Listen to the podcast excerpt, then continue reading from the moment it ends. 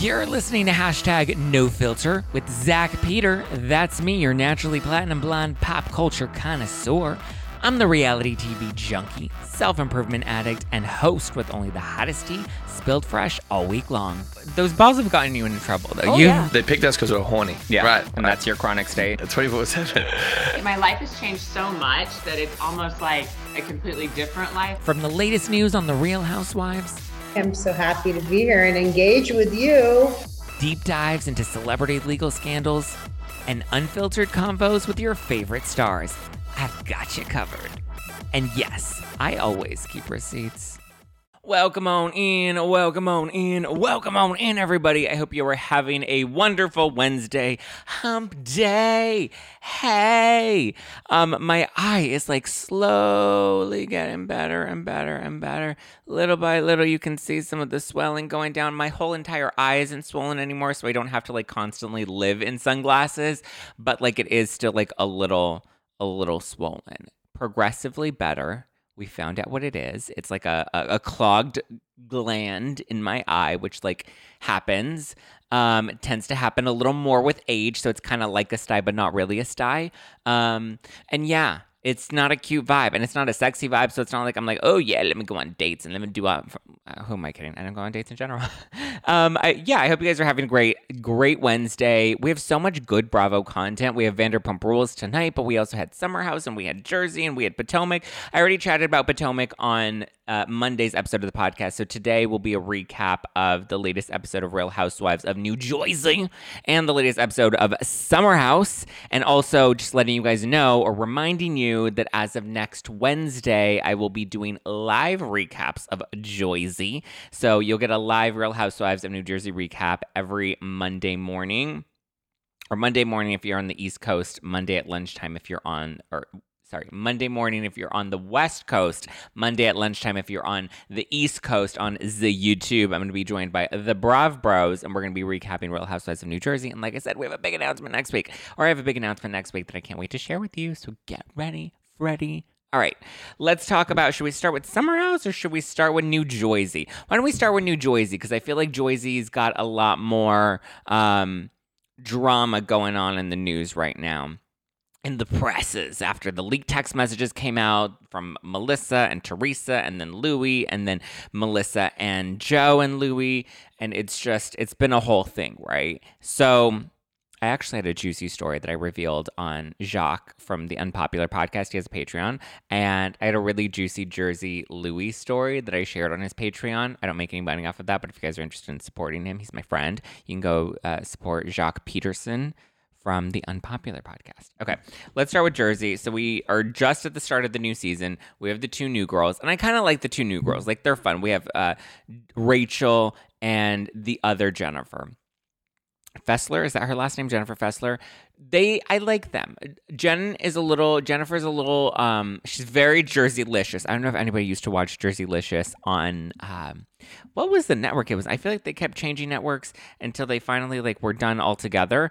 Um, but there was a show about a salon. It was the Gatsby, the Gatsby salon, and they were super Jersey licious, like Jersey Shore, but like extra glam and extra cheat. And like, why is that such a thing in Jersey? Like, why do you? If anybody's from Jersey, please explain to me the obsession with like the bright red lipstick and the big hair and the and the boobies and the the cheetah print and the zebra print and the the leopard print and all the prints. So many prints. Why not the elephant prints? Those are kind of cute too, right? Well that's what Jennifer, the new Jennifer, reminds me of. So we have new Jen and then we have OG Jen. New Jen is very much, you know, she's got the hair, she's got the glam, she's got the vibe. Um, her husband's a cutie. I'm actually, I think he's kind of cute, or he looked kind of cute. And then when they did the photo shoot, what was it last week or the week before? And then he like took his shirt off, and I was like, oh, that's not what I was expecting. Um, he doesn't give off like super Guido vibes, but like he he's a cutie patootie, right? He's got a cute face. And the face is is, you know, we're looking at that most of the time. So the face is like an important piece. Rachel, I also really like. Um, she's also kind of Jerseylicious. She's a lot younger, and she kind of has that like younger, youthful vibe that I feel like is maybe going to struggle to connect a bit with the group, but we'll see. Um, and then the crux of the episode is really the family drama between Teresa and Melissa and Joe. It's hard to say Teresa and Louis versus Melissa and Joe because I feel like Louis is still so new to the dynamic that like we don't really know I don't want to say we don't know he's gonna, if he's going to stick around. I think Teresa's actually going to keep him around. I actually predict that their marriage will last quite a while, um, but I'm hoping it doesn't end dramatically. But so the episode starts off. We have Teresa and Melissa and it's picking up from where last week was.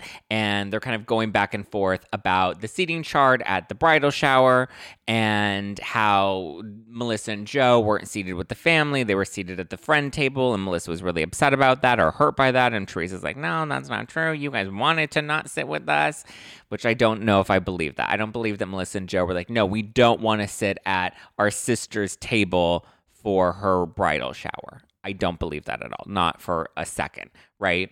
But then Teresa finally buckles and she's like, you know what? I want you in my wedding. Please, will you be in my wedding? And Melissa's like, fuck off. She's like, no, I'm not going to be in your wedding. You didn't want me in your wedding. And she had a great parallel example of like, it's like the ex boyfriend was like, I screwed up, but I want you back. It's like, no, you had a chance. You screwed it up. You can't just come back that easy. And well, I actually think that that was a minor example compared to like, you know, Teresa not inviting her to the wedding, it's like you I don't know, it was a big decision and I understand Teresa's she doesn't like Melissa. She didn't want her in a wedding. I get that. But I'm also like it's a little delusional to think you can just throw out a courtesy invite now. And so when Melissa's like, oh my God, this feels like you're doing me a favor. You don't need to do me a favor at your own wedding. I think I'm siding with Melissa on that one. Um, and then we have the weird Teresa family episode or scene with Louis, and we have Gia, and then then it's it's Gab- Gabriella, right?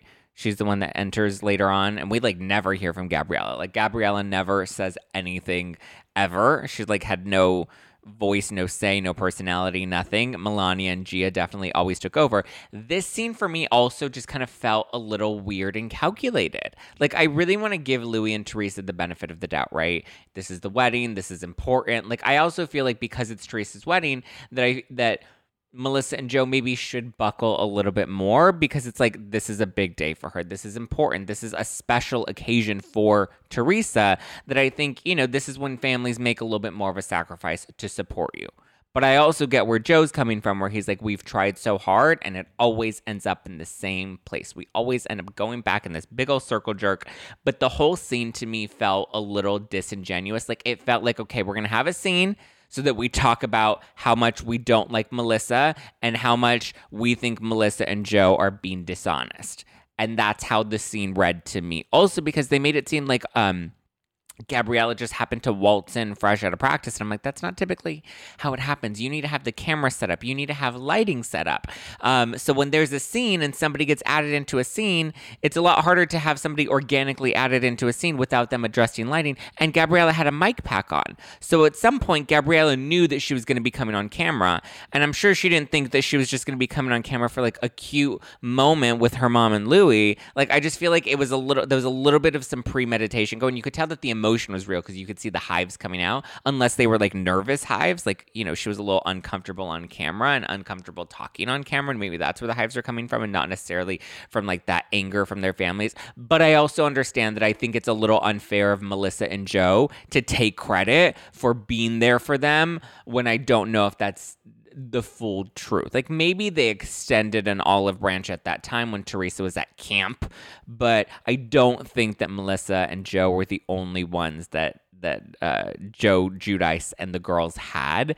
And I do think it's a little unfair for them to be like, they needed us to film their spinoff show. Without us, they wouldn't have gotten their spinoff show because they didn't have anybody else to film with. I don't believe that that's true. I also do believe that Joe and Melissa got paid to do the spinoff show.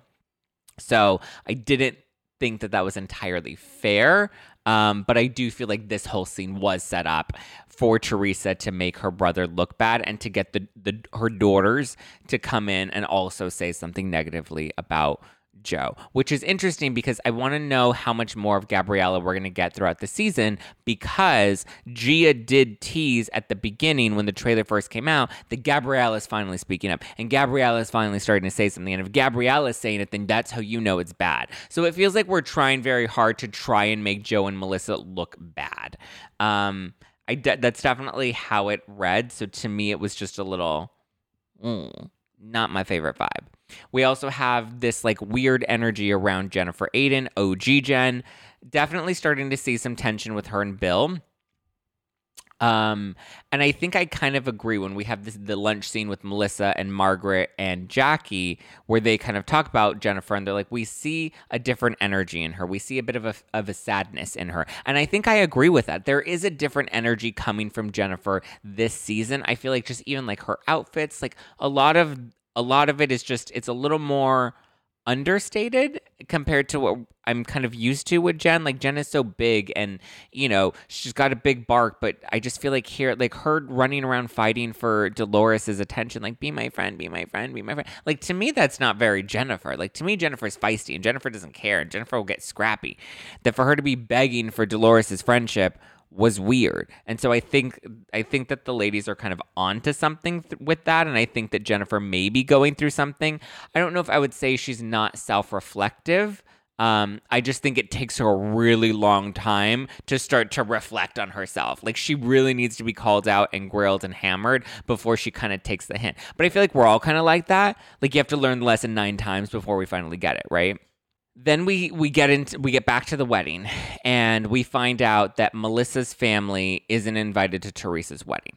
I'm very curious how you guys feel about this cuz to me I was like I that's weird to invite them. Like why would you invite your sister-in-law's family to your wedding? And Joe Gorga is kind of like, well, Joe Giudice's family was invited to my wedding. I'm like, but you also knew Joe Giudice for a really long time. You've known each other since you were kids, so there's decades of family history amongst the two families. And it seemed like the two families were close and the kids all grew up together. And Teresa and Joe grew up with Joe Giudice and his family. Like they were all kids. So I feel like there's a bit more history that I didn't think it was that offensive to not invite Melissa's family. Like the wedding shouldn't be about Melissa and her family. The wedding should be about Teresa and what Teresa wants because this is Teresa's special day. So it's like I get it, Joe. You're allowed to feel maybe a little bothered by that. I think Melissa should probably feel a little more bothered by that than Joe. Um, I get that there is some history, but it's Teresa's wedding at the end of the day that I'm kind of like, listen, if she doesn't want somebody at her wedding, she doesn't have to have somebody at her wedding if she doesn't feel like it's it's productive. But I think it's very clear, and this is where some of the tree huggers need to realize things like this make it very clear that Teresa does not like Melissa. Period. She doesn't like her. So we can't keep thinking that Teresa's so innocent in all of this because she I'm cool with her not wanting Melissa's family there, but then call a spade a spade and be like, okay, that was, you know, a deliberate dig at Melissa's family. Maybe that's a little unfair, but it's also your wedding, so you're entitled to invite or not invite whoever you want or don't want at your wedding. I get that, but again, call a spade a spade. You don't like Melissa. So of course you're not going to invite her family to your wedding. Why are we lying about it? Why are we pussyfooting around it? Like at this point, just let, you know, throw the cat right out of the bag, put the pussy right out of the bag, and throw the cat on the table and be like, here's the situation. Yeah, I don't really like you. Let's just have like a superficial relationship and stop with this family business. Because it's just, it's ridiculous at this point. And then we finally have the boys' night where, you know, Joe Gorga says that he doesn't want to hurt anymore. Um, but yet this was a little confusing for me because it's like I understand Joe's perspective and I understand Joe's feelings, but for me, I kind of feel like with Joe Gorga, you don't want to make nice with your sister because you're afraid she's going to hurt you again. And so you claim to have this wall up and you claim to have this distance and to kind of just accept her for who she is. But then you cause all of this drama around her wedding. And it's like, you can't say, I don't want to get hurt anymore and then continue to allow yourself to get hurt. Because at some point, it's a choice. Like, I understand if somebody's fucked up and they, you know, cont- they hurt you and they, you know, maybe you give them a second chance and they hurt you again. You give them a third chance and they hurt you again. You know, with family, my family's always kind of just been, you know, the type to not really cut people out. Um, you know, we always find a way to make nice. I know other families and other family dynamics are very different. But in this sense, Joe's saying, I'm done trying to hurt. I'm done hurting and I'm done trying to make nice with Teresa. I don't want to have a conversation with Teresa. But yet here he is hashing up the fact that he doesn't like that Teresa didn't invite Melissa's family to the wedding. It's like you can't be hurt by that and then expect something different or expect them to hear you if you already know where the relationship stands. Like at this point, Joe and Melissa need to navigate their expectations. I feel like Melissa maybe has kind of navigated her expectations a bit because you know even when it comes to like not being a bridesmaid or where they're sitting at you know the bridal party melissa doesn't seem like she needs to sit with teresa at the bridal party and melissa doesn't seem like she wants to be sitting or she wants to be a bridesmaid in the wedding. Like melissa seems to have made peace with that and she's not asking to be in. That's why she's like i'm not going to take your bullshit courtesy invite to be a bridesmaid in your wedding. Like that's stupid. I'm not i'm not that much of a ding dong and so I think Joe, so she's navigated those expectations. She's still allowed to speak about that, right? If she wants to go on her podcast and be like, yeah, I, Teresa didn't see this with her, and I thought that that was a shitty thing to do. She's a public person. They're on a reality show. She has a podcast. She talks about her life in the podcast. So I don't have a problem with her dishing it out on the podcast. She doesn't seem to be taking it personal. Joe Gorga seems to still be taking a lot of these things personally and making a big deal about them rather than just accepting it for what it is. If your sister's an asshole, then let your sister be an asshole and accept her for the fact that she's an asshole. Maybe she's a hairy asshole. Maybe she's a sweaty, hairy asshole. And at some point, you have to be like, okay, cool. I want to shave her, but I can't because she likes to be hairy you know, and you just got to accept it for what it is a hairy, sweaty, small four headed asshole. And I say that with love. um, but it's her wedding day. Let it be. Like, I think the fact that this is even drama, the fact that the drama has already started, we haven't even gotten into the Melissa cheating rumor um, that we know is going to come up that ultimately ends up being the real crux of the current issue. I think that's foreshadowing that I don't know if it can be repaired at this point.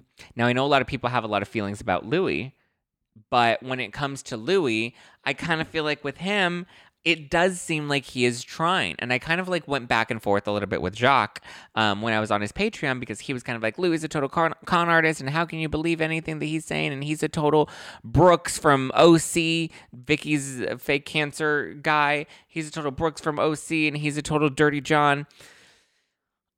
I I know a lot of people feel that way. Um, but it seems like he's from what we're getting on camera at least, and all I can judge it off of is what we see on the show. And from what we see on the show, it does feel like he's trying to have some mending for the family. It does feel like he's trying to make it nice on the show. Now, again, I had a very different experience that I revealed on the Patreon that you guys can check out on Jacques' Patreon. I don't have a personal Patreon. Uh, maybe I'll talk about it on a upcoming YouTube members only. But it feels like Louis wants to have some sort of resolution and mending. Um, for his sister and for Joe and for the fact that like even Teresa's daughters, they seem well actually they don't seem to want anything to do with Joe and Melissa. I think they've made that very clear that they have no interest. And to be honest with you, I don't think Teresa hates that. I don't think Teresa hates the fact that her girls don't like their uncle and his wife.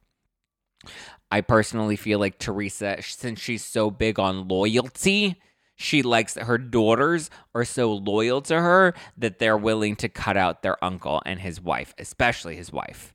So I don't think Teresa really cares to have because like what I think Teresa should do is be like, listen, girls, that's your uncle. That's your family. That's your blood. We should love him regardless. We know he's not perfect. The same thing. Navigate their expectations. And Teresa should be teaching these girls by example of being like, listen, at least for the kids' sake, right? Maybe should they don't need to be like, you know, all in love with Joe and Melissa, but at least for the for Antonia and little Joey, like for their cousins, I, and Gino, like the cousins shouldn't have an issue if it's from the parents. I didn't I've never liked that when when kids end up getting involved in the drama of their parents and it affects a different generation because that's not fair to the kids. The kids aren't part of any of these decisions that the adults are making and have been making for many years. So to me, it's disheartening to see the cousins not coming together and the cousins not, you know, having some sort of family dynamic because the parents can't seem to get their shit together. And all you're doing is continuing to drive the families apart. Because even if Joe and Teresa can't work their shit out,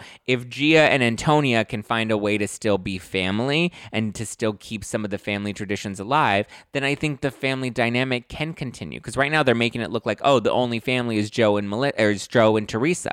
And that's not true. It's all of the kids. It's Gabriella, it's um, Audriana, it's. Uh, Gia, it's Milania, it's Antonia, so many us. It's Gino, it's little Joey. So I feel like that is all the family. That's all encompassing of the family. These kids are still family. They're family. And let me tell you something about my family. We're thick as thieves, except when we need to write a letter, you know, not supporting our sister, Caroline Manzo. All right. Those are my thoughts about Jersey. Um, I don't see how Teresa and Joe find a way forward, and I think that this reunion is going to be one of the most brutal reunions moving forward. I have no idea what production's even going to do for next season. If they had to keep them so separate at BravoCon, it's going to be a very interesting path forward for them. Okay, let's talk about Summer House. Summer House. Okay, the first episode of Summer House was kind of boring in the new season. It what it just kind of it dragged a bit, whatever. Um we're all back again. we we have so many people in the mix, and people come and they go, and they're here for a weekend, they're not here for a weekend, and it's just it's it, summer house is always a lot. Um, but I like that we still have a lot of our anchors. We still have like the Kyle and Amanda. I feel like Paige and Ciara have become an anchor, even though Ciara's a lot newer. Um, we have Carl and Lindsay. We have the newbies. We have Gabby. We have Hot Chris. Um, Oliver was kind of there, and then we have Chris's hot friend who was also kind of there.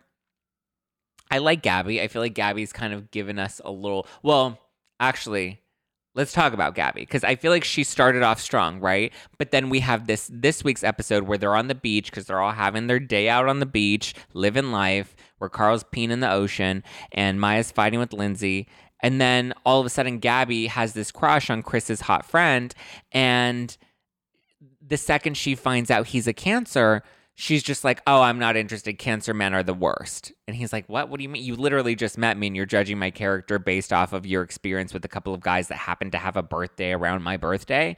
And he was kind of like, "How do you know I'm a bad guy?" She's like, "I just know all cancer men are awful." And I'm like, "Okay, Gabby, we're like really self-sabotaging ourselves because like even if he is a terrible human being, he could at least be some good dick. And who doesn't want some good dick? You know what I mean? Like let him, you know, gobble you like a Thanksgiving stuffing. But she was not having it. And I liked her at the start because I feel like she had some personality. She didn't, you know, whereas Mya, I like Mya. But I also feel like Mya's just kind of like a little soft. It took her a little while to kind of warm up to the group. And then she was like, oh, nobody accepted me and you guys judged me and nobody wanted to accept me and it made me feel like an outsider. And I get that too. But I also think it takes like two to tango. And you have to know if you're going to be coming into a group of friends that are already established, it's not going to be easy to just kind of penetrate that group. So, you know, Mya came in a little a little flimsy and she's building her backbone and good for her. But I feel like Gabby definitely came in. Um, Ciara and, and and Paige, I feel like, and Hannah, when they all came in, they all came in pretty strong too. Maybe Paige was a little weak too, but she eventually found her footing. Um, Gabby, I feel like had no struggle kind of fitting in with the group. She came in strong. She stood strong. She stands by, you know, her words and her opinions, and good for her. Um, but I definitely think she fucked it up with Chris's hot friend because he was hot and she had no reason to not give him a chance. You can't judge people based off of, you know, their horoscopes. Like, what are you judging somebody based off of what it says in Cosmopolitan magazine? Like, uh, come on. Maybe you've had a couple of bad experiences with like what a couple of dudes that happen to be cancers. That doesn't mean that every cancer man is going to be every cancer man is going to have an issue, is going to be terrible, is going to cheat on you or whatever sometimes men are trash and sometimes men aren't trash and there's you know opportunity. So i just think she shot herself in the foot with that one but whatever. Um, chris is hot but he's not really giving us much. And then a lot of it surrounds carl and his issues with kyle and then the house's issues with lindsay and everyone kind of feels like lindsay's changing Carl. Like it's very clear that nobody likes Lindsay, and I think that it might be a little bit of an ego thing because I also feel like Lindsay's a bit of the star of the show. Like Kyle, Carl, and Lindsay are the stars of the show, right? Amanda's never going to be a Lindsay. Paige, you know, she's got a strong presence on the show. Ciara's got a strong presence on the show, but I also think Ciara's just a little too new to have that hold of like like Lindsay's the OG and she's the HBIC. And Lindsay doesn't give a shit what anybody thinks about her, and she's very much herself, right? She doesn't need a Paige. Uh, or, yeah, she doesn't need a Ciara or a Paige to kind of bounce off of. She doesn't need a Hannah to have her back. Like she stands strong all on her own. And I think Lindsay's just a very intimidating person.